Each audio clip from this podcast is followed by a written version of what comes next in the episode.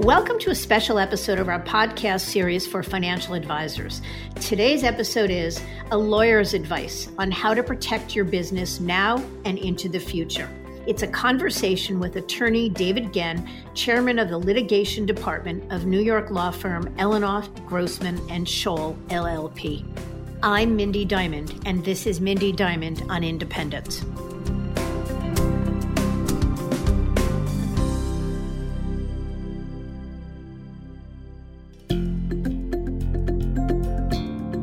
Podcast is available on our website, diamond consultants.com, and on advisorhub.com, as well as Apple Podcasts and other major podcast platforms.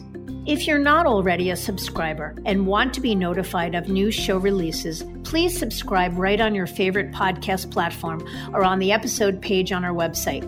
And if you find the content in this series to be useful and know others who could benefit from it, feel free to share it widely.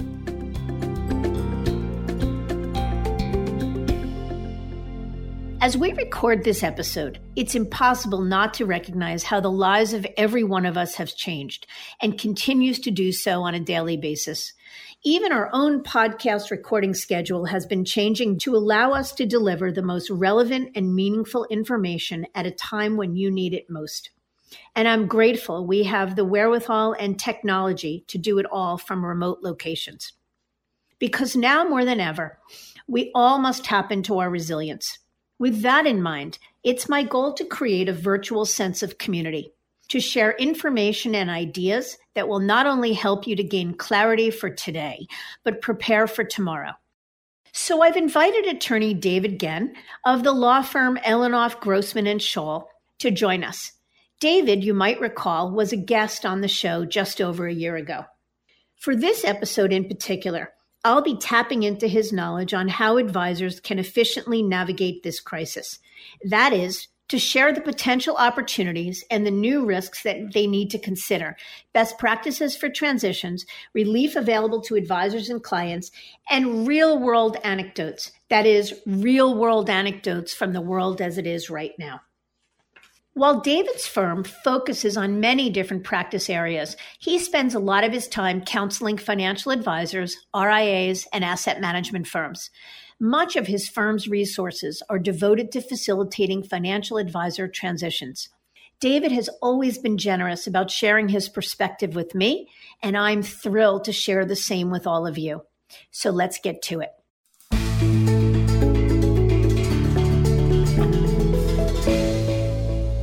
David, it's nice to have you back, unfortunately, at a much different time than when you and I last visited on this show. But to start, can you just tell us a bit about the role you play at your firm and the types of clients the firm serves? Sure, Mindy. And thank you for having me back. And uh, I wish you and your family uh, the, the, most uh, healthy and safe uh, environment right now that we could possibly be in. I'm the chairman of the litigation department at Ellenoff, Grossman and Schole, which fortunately and unfortunately has been extra active recently. But in the financial advisor space, we have and continue to represent hundreds of financial advisors and teams on all issues relating to their practices, from transitional issues, uh, entity formation, succession planning, continuity planning, M&A, drafting and reviewing contracts, and certainly uh, litigation and regulatory matters if and when they arise. We're also now advising clients on best practices and unfortunately litigation prep. For a degree of relief, I'm also speaking with clients about NFL related matters as I have a sub practice of representing NFL players. And I'm working with te- several top prospects uh, in this year's still scheduled upcoming draft. The firm more broadly has multiple practice areas, including uh, real estate and labor and employment. And we've kind of created a dedicated team to work on any and all available relief efforts for our clients. Well, we're grateful for the work that you're doing for any and all practice areas. But with respect to the financial advisors, you're on the legal front lines and hearing from advisors who are trying to keep their clients calm and informed. What are they asking you, and what advice are you giving them relative to right now? It's really varied. We represent hundreds of financial advisors aside from you know firms as well And I'm receiving calls literally uh, day and night and at any time, and I am getting back to uh, clients as quickly as I receive an inquiry. And the conversations have varied from those who unfortunately are afflicted with the virus or of family members that are afflicted with the virus, others who are worried about closing their offices, worried about family members, employees, costs, you know, litigation issues, and overall, what should I and what can I do uh, type of questions. And what is the best advice generally for how to weather such incredible uncertainty right now? And obviously the everyone's health comes first and foremost, but from a legal perspective, what is your best advice for right now? Sure. My universal answer is communicate. For many, including myself being in uh, an office in New York and living in New Jersey, we're mobile. We're working from home. One benefit, I'm not commuting. So I don't have that two hours or two hours plus of commutation time, which is empty time. And I'm open and communicating, answering calls, emails, text messages, reaching out to people, making sure their families are okay. This is the time to really demonstrate affirmatively that you are here and you're in business and you care not only about business, but about family and community. And communication in any form with your clients, letting them know you're here and trying to make the best decisions is paramount and will be remembered indelibly. On the financial side, it's, you know, the know your customer rule. Speak with clients, know their risk tolerance, review the portfolios, and provide the best and most informed decisions you can at the time. That's all you can ever do. But if you're upfront and actively communicating, there's a better understanding. If you are not in communication, that client can feel quite lost, quite despondent, and you, you likely will lose that relationship over time. Yeah, good advice. Thank you for that. So, what sort of legal exposure do advisors have to be concerned about at this time, different than on a normal day? Sure. The easy and, and obvious answer is just market losses. And, and I think that's actually a misconception and it's misguided that because the markets have declined, litigate, legitimate litigation will arise. I think those will be nuisance cases. It's the stock market, not the insurance market. And again, getting back to the answer to the last question, if you're in communication with your clients, they're aware that the markets uh, have not been frothy lately. They know where they are, they know where they stand, and they know the risks and rewards. But I think people uh, reflexively think it would be market loss related litigation. Remember, all judges, juries, arbitrators, and otherwise are similarly affected right now, as we all are. The more significant legal exposure is lack of execution, lack of direction, lack of communication. Had I known, had I heard from my financial advisor, I may have otherwise had the ability to contemplate and make a decision. Or had that order been executed that I placed, uh, I would not have had uh, or sustained losses. And those are easily avoidable. Also, regulatory, very important to RIAs in particular. Continuity and succession planning. Do you have meaningful policies in place? Is there a real plan in place? Is it being implemented? What if the financial advisor gets sick? What if the portfolio manager gets sick? What if the partners get sick? Amongst other things, the fiduciary is responsible to have all of these in place. And unfortunately, I think at, uh, at times people haven't contemplated and focused enough on those. You know, unexpected yeah. and disruptive events happen. During my career, stock market crash of 87, although I was in college, tech wreck in 2000, 9 11, financial crisis in 08 and 09. And I would counsel all of your listeners to review their policies and procedures, as well as succession and continuity plans. Again, if as an RIA they are acting in a fiduciary capacity, and make sure they're comprehensive and meaningful, or prepare to amend them. You can't retroactively implement, but you can demonstrate current and forethought and remedy before a potential audit uh, down the road. David, we're going to switch gears in a minute to advisors thinking about making a change now or in the future. But I do have a question for an advisor that feels he or she is well situated enough where they are, have no intention of making a change. A lot of those advisors are under promissory notes or employee forgivable loans, EFLs as we call them, that get paid back out of production.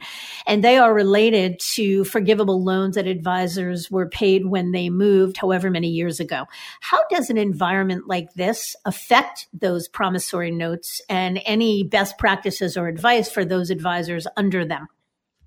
Sure, it could have a dramatic effect depending upon how prolonged this uh, uh, pause lasts and how the markets ultimately react. I harken back to 0809 when we had the financial crisis, and there were a lot of advisors in that circumstance and I represented many. And my suggestion would be first play it out, you know, actually try to analyze where you stand with your book of business, what the obligation is, and how you can facilitate it, comma, if at all. And then depending upon circumstances, approach management about renegotiating terms. We're all in this together. And if the firm recognizes your situation uh, clearly and objectively, hopefully they'll be in the position to renegotiate terms to provide uh, greater short term comfort. If that's not available, quite frankly, uh, call counsel and we could discuss alternatives and what the particular facts and circumstances are and where you are and what the best remedy is under the situation. And is it your experience, David, that firms, whether it be historically back in 08 or 09 or fast forwarding to today, that firms will in fact be willing to renegotiate terms on promissory notes? Yeah, I've had, as I harken back, I recall extension of repayment terms. So to enable uh, uh an ability, quite frankly, to do so. And I've negotiated those. Quite frankly, there have been times where advisors have chosen to move and we've settled. By the way, I'm not talking about 50 cent dollar settlements necessarily as people like to wax poetic upon, uh, you know, which may have been 20 years ago. Um, but even working out settlements over time, but finding a new place, whether it be a new wirehouse or uh, going independent. That's an option. And quite frankly, depending upon how deep, if it gets there, either litigating and or filing for bankruptcy, which would be unfortunate, but at times it's necessary. And it's not a disqualifying event. It's a, a disclosure on a license. And bankruptcy is intended for a fresh start. So, although it's not a badge of honor, if it's caused by the current uh, circumstances and not customer related or other issues, or um, then, then usually there's a greater empathy towards that uh, by future employers. Got it. That's very helpful information. Thank you. And David, what advice do you have for an advisor who has been thinking about changing firms? And I'll tell you why I asked that question. We have many teams, probably almost a dozen of them, that were far enough along in their due diligence process to have either committed to going elsewhere or were close to commitment and doing so for the right reasons. But the question is what should a team or an advisor that is thinking about changing firms now or in the future be thinking about from your perspective? I'll go back to the uh, kind of the, I guess I'll use it as a buzzword, but communication. You know, communicate with that firm or organization that you were thinking of moving to. Where are they? What is its status? But but even more than that, there's a ton to think about. You know, practically, you have to conduct a deeper multi-level due diligence process, far greater than typical. In the first instance, Is it feasible to move right now? What is the size of your team? What are their circumstances? How are their families? How is their ability to work remotely? Is that a possibility? Are the firm's staff to administer a move? Are there people in licensing, registration, ACATS, admin? Are the regulators available to process license applications? Are technology companies delivering an available uh, to service product? Are the third party vendors available for support? Are offices still open? There are a, a plethora of, of really deep questions that have to be considered. And that's just on the plausibility right now. If you get past the plausibility question, then you have to think about what's best for your client base. Are they prepared to accept more uncertainty in an uncertain time? How are you going to communicate with them? How are you going to get paperwork out, signed, approved, processed? So it's it's a far deeper due diligence process than than we've experienced in the past. And I think that that's incredibly valid and the exact advice we are giving the advisors that we're counseling right now. So, one question you mentioned are the regulators able to process license transfers at this time? What is the answer to that? Is it a state by state thing? Is it a national thing? What does that look like? I would say at this point it would be state by state. We have not had an issue with that yet, but we are checking when the issue arises, when when the move occurs. Mm-hmm. So we have not, but but most certainly the advisor, certainly us as counsel, and naturally the firm, all should be very cognizant. And it's very fluid as well. And things that might be available today might not be available tomorrow. And to be very mindful of that. So, David, you mentioned to me offline when we were preparing for this that you are working, counseling several advisors that were either moving last week or planning to do so this week. So, can you talk with us about how that worked? A, from a regulatory perspective, how all the things you talked about from the plausibility standpoint and the how the clients reacted standpoint, what does it look like now? Well, I could tell you, Mindy, we've moved five teams over the past few weeks, including one just this past Friday. And they represent over a billion dollars, uh, well over a billion dollars in total assets uh, uh, over those five teams. All have gone independent. And quite frankly, they've all gone fine. We do this work for our clients on a transitional basis on a, a flat fee metric, which has always been a good for all. I can tell you that I've spent more hours than we historically do for our flat fee in this environment and comma happily happy to do it uh, than typical. But it's um, you, you, know it's really caused a, a super sharpening of the diligence and it's they've all gone well so let me ask you a couple questions about that. One, what were the primary motivations? Were these folks coming from traditional brokerage firms? And what was the motivation to go independent before? And how did this crisis play into the decision to go independent? Make them more interested in it or less? The motivation remains the same. It's to move to a different platform to better serve their clients. And I could say that was universal of course, it's the dramatic circumstances and unprecedented uh, circumstances we are facing that are different, not the motivation. And quite frankly, the motivation from folks I've spoken with, not only those who've left, we too have several that are in motion right now. Uh, I have a call later with a team that's uh, uh, in the late stages. Motivation I've found has become even stronger. And that motivation is to be in a position where the advisor or the team feels is best suited to service long term their client base. Yeah, and I, I think that's right. What about any concerns about going independent and doing so without the backstop of a major firm or getting transition money, et cetera? Well, somewhat I answered that, you know, in connection with a, with a prior question, but it's inherently when you move, there are unknown variables. And oftentimes the unknown variable that most impacts an advisor is, am I going to get sued? Am I going to get TRO'd? How am I going to move my clients? And in this environment, there are many other unknown variables, which I talked about licensing and registration, ability for the firm to administer, third parties, um, eh, real estate, vendors, and client risk. So the reconciliation is a really lengthy, lengthy analysis of all of these concerns. And are you prepared? Are you ready? Is the timing right? Should you put it off? And those are all currently individually based uh, um, concerns to address. Some people have decided to put it off. Perfectly understandable. um, and others have decided that they wanted to go through. Yeah.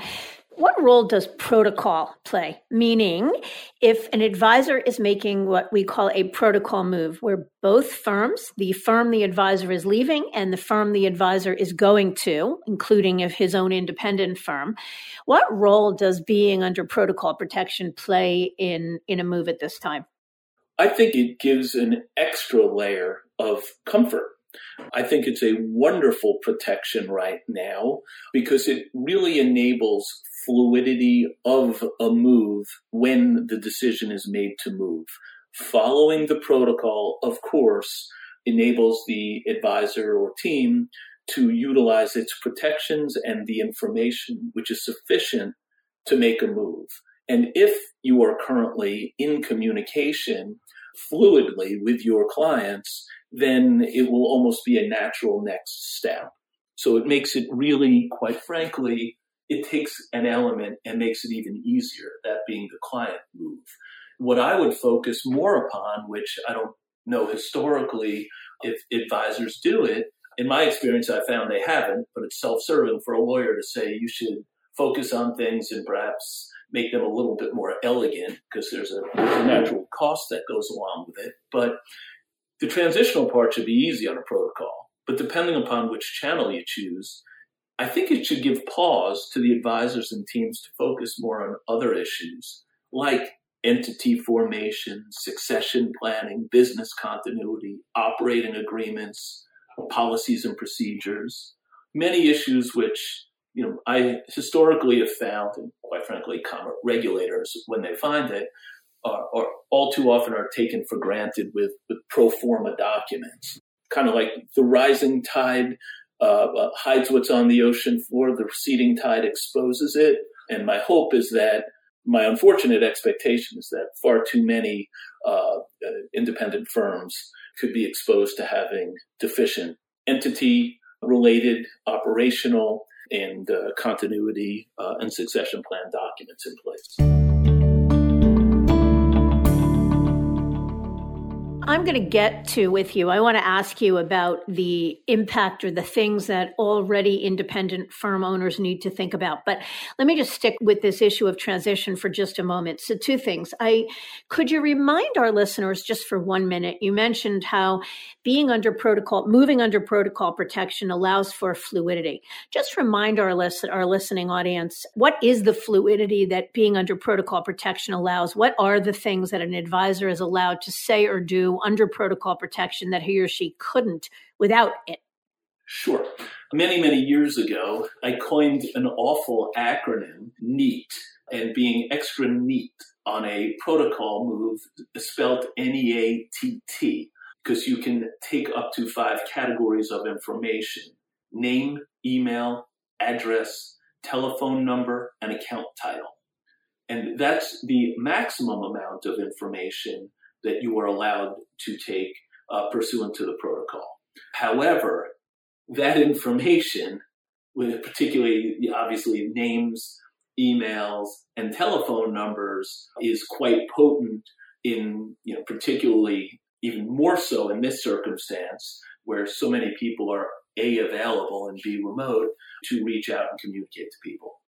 So, what about a non protocol move? We get that a protocol move is always a little less riskier, and in this particular instance, the operative word being more fluid. But what about somebody moving? So, one of the things that's worth reminding people is that in order to be for a move to be considered under protocol protection, both the firm the advisor is leaving and the firm the advisor is going to needs to be under the protocol, a member of protocol. So if an advisor, for example, is leaving a firm like UBS, which is non protocol, even if the advisor is going independent or going to a firm that is under protocol, it is considered a non protocol move. So what of the fluidity or lack thereof and how being non, a non protocol move, how are you counseling those folks at this time? Sure. That uh, UBS would be akin to Morgan Stanley, uh, which both left the protocol at around the same time, around Halloween a couple of years ago. Uh, then, you know, I think the largest firm in terms of uh, financial advisor headcount, Edward Jones, is by institutional design non protocol. It never has been and never will be. Again, the counseling is the same, and we put in quite frankly, a lot of time with our teams in connection with non protocol moves to ensure that they don't violate their contracts, their non solicits. We, of course, try to obtain them, as I'm sure you know in your experience. Some advisors have them, and it's not unusual that some don't. Um, but we counsel them in ways to honor their contracts while putting themselves in the best position to receive client transfer instructions as well. And getting back to, you know, it's almost feeling thematic, uh, but communications right now is the most important time in years, you know, probably over a decade, going back to, you know, 0809, for financial advisors to be actively super engaged with their clients. Step up, demonstrate their value, demonstrate their integrity and their trust and, and the reason why the client believes in them. And with this fluidity of communications, naturally, if an advisor leaves, even without the protocol, the likelihood is if that relationship is real strong, that the client need not be solicited to decide to move their money to be managed by the advisor that has acted as a steward through this event but someone who's seen them through it, as opposed to just, you know, the recipient advisor who often starts the relationship coldly with a phone call introduction and quite frankly, sometimes not the kindest words uh, about the departing advisor. Right. So that brings up the issue, David, of people moving to traditional firms. So you talked about how the five teams you've moved or the, the, the moves you facilitated in the last couple of weeks have all been to independent. What of an advisor moving to a traditional firm like a Morgan Stanley or a First Republic or a UBS or a, or a Rockefeller or something of the sort? What is the advice there? And any sort of real world stories you can share with us about those considering those moves? Sure.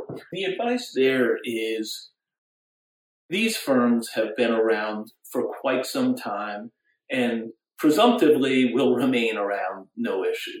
And there's benefit there for many. However, you're one of an extremely large number of advisors, at, you know, particularly the larger of, of the wirehouses. And it's your book and your career relative to being one of the masses. And you should get your own independent voice and counsel to guide you through the process. That being said, ask the difficult questions and have the difficult conversations with the firm before you leave. And don't take face value answers. You know, don't take the, oh, we're, I don't want to mention any, you know, firm in particular, but we're up and running. We can do it. We can support it. We can do this. We can, we have, no, who? Who in registrations? Who in admin, who in, in licensing, who is going to be available to assist me on the transition. Make sure that it's not a lip service answer, but that they have all of the support and personnel necessary to dedicate to you to move to that firm. And David, let me ask you a question. We know that advisors thinking about making a move, whether they're going independent or to a traditional firm or anything in between, can't directly solicit their clients while they're still employed with their firms, whether they are under protocol protection or not. But these are sensitive times. And realistically speaking, no advisor is ever going to be comfortable moving without taking the temperature of his or her biggest clients. So, how does an advisor get that comfort level without directly soliciting them? Again, it's it's put that bear hug around in a real and meaningful way. And by the way, that's not merely to call with a quarterly or semi-annually or annual, you know, account update. It's got to be real. You know, that that could actually backfire if it's a mechanical quarterly because that'll seem dispassionate and fake. But a real update, a real I'm here for you, a real analysis. And by the way, perhaps extending beyond just the financial markets to how is your family? How are you doing? How are your coworkers doing? Do you need any help? Do you need any ideas? You know, let's talk about positivity, the community, activities that we could all do as a community to ride this out from my experience personally, outside of just the professional, ordering jigsaw puzzles, recommending books, recommending various Netflix series, how people are dealing with childcare issues uh, of, of various ages and activities. You know, there's now Broadway shows are available online. Perhaps recommend to a client that a nice way to pass an afternoon would be to watch a Broadway show just be informative and educational and caring. I love it. I think those are great suggestions, not just for financial advisors, but for everyone. I love it. So let me pivot to what we talked a little bit about before. Much of our listening audience are already independent business owners. What sort of unique challenges are they dealing with right now? Well, I mean, they've got, unfortunately, many are substantially hurting markets are down, fees from the, the assets are down. You know, they have employees, of course, first and foremost, health, family, coworker, vendor, neighbor, client. So there's the non-financial, and then rent, technology, and uh, payroll. There's there's just a whole host of issues that are unfortunately severely impacting most prominently on from, from what I'm hearing small independent business owners, as well as, of course, in the financial services industry, fears about litigation, loss of client, loss of client confidence, and the like. Yeah. So, what relief programs are available to them if needed? Well, we're creating up a, uh, a, a, a effectively a dedicated guide uh, from several attorneys in our firm. I don't think it would be very rewarding for your listeners who are I think nationwide, for me to go through it as many, many are, are state and local, but we're, we're fielding calls and uh, going through issues of particular impact on the businesses to provide meaningful advice and guidance rather than just, you know, throw out a program. And it's, again, another word, communication and fluidity. It's fluid, you know, and, and we're constantly updating that, trying to again, provide relief where we can. Yeah, well, grateful for that. How do you see, David, the RIA industry changing as a result of this crisis over time? Will we see more M&A, particularly among smaller firms who may not have the scale to weather the storm? Yeah, I definitely would foresee that. By the way, sometimes it's something that may have otherwise made sense, generally speaking, as an efficiency and economies of scale, but might otherwise be thought of. You know, necessity is the mother of invention. You know, for the greater good, not only of a couple of smaller uh, independent businesses, but for the continuity of service and clients and community, better off to combine. And that'll enable, hopefully, you know, long-term health. And I do foresee a lot of that. I certainly uh, encourage exploration of that uh, type of activity and, and there is money out there. There are firms out there. You know, we are a resilient community. There will be opportunities and, and there will be uh, acquirers and there will be acquired. And people should look at all. Well, that that's actually a very good point, David. I think it's worth mentioning that many larger RIAs that are backed by pools of capital that are well scaled, that are experienced acquirers, are will probably see a real uptick in their ability to some real buying opportunities, if you will, to acquire smaller, more standalone RIAs. And as we see it, I don't think that that's necessarily a bad thing for either. I think that scale, the notion of a rising tide lifting all boats, is a good thing for advisors for the clients of the advisors, both buyer and seller. And as long as it is a good cultural fit and it's good for all parties concerned, I think it's good for the industry as well. Would you agree with that? Absolutely. It's an awful and unprecedented time, and it's a time of great reflection and analysis. People could be using their time efficiently and actively, and I encourage it, and thinking about issues that they may have taken for granted. And quite frankly, look, I'm doing that in my own personal and professional experience as well. I'm just not providing that counsel to those that call me. I'm trying to do the same exact thing. And if we could all utilize this, you know, collective pause in part to create greater efficiencies forward looking, hopefully uh, the greater good will enable all of us to come back bigger, better, and stronger. That happens to be my personal belief as well. My favorite mantra is this too shall pass. I have to believe that while this feels like a collective pause, and I like that term, I have to believe that we will come back bigger, better, and stronger as well.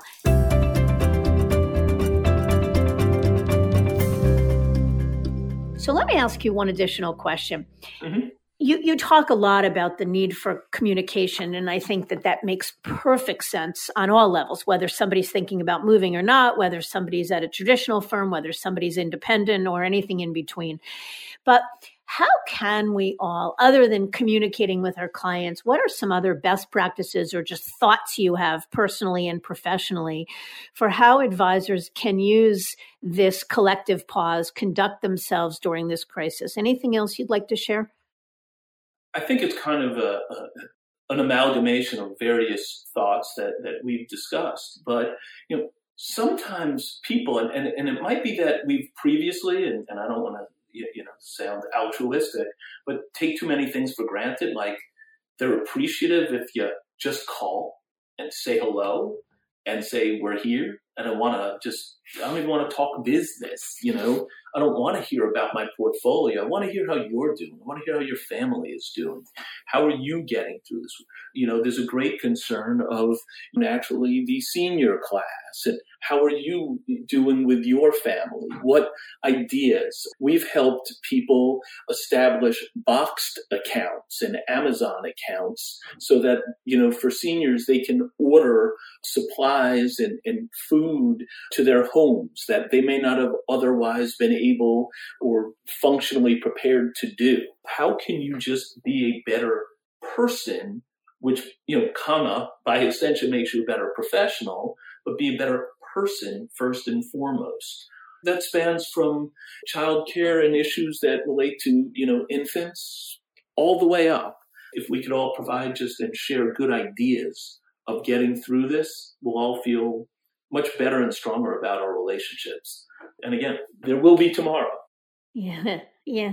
I actually think that you're right. I think one of the things we've been talking about a lot is authenticity. You know, you talk about mm-hmm. in a in a really true and authentic way showing up for whether it be your clients, whether it be your family, whether it be anyone in your world, your parents, your children, whoever it may be. I think authenticity is probably more of the keyword today and more necessary today than than ever before. But David, thank you so very much for your time, for your insights, for your wisdom, for your perspective. We really appreciate it and look forward to talking again further. I'm grateful for your willingness to share all of it with us today on a moment's notice.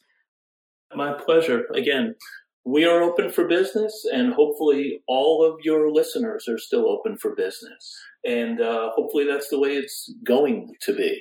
We're here to be strong and helpful. And uh, I know you are uh, working feverishly on behalf of your clientele as well. And I find it uh, invigorating and rewarding to hear about people trying to step up and provide relief and help, uh, you know, in these times. It's energizing. So uh, I thank you for having uh, me. You, my pleasure, and most importantly, stay healthy and well. You too, to you, to you and your entire team. Thank you. Thank you. Thank You're you. You're welcome.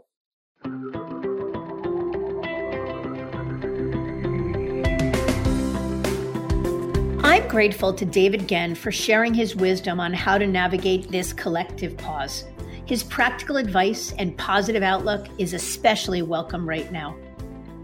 I thank you for listening, and I encourage you to visit our website, diamond consultants.com, and click on the Tools and Resources link for valuable content. You'll also find a link to subscribe for regular updates to the series. And if you're not a recipient of our weekly email, Perspectives for Advisors, click on the blog link to browse recent articles.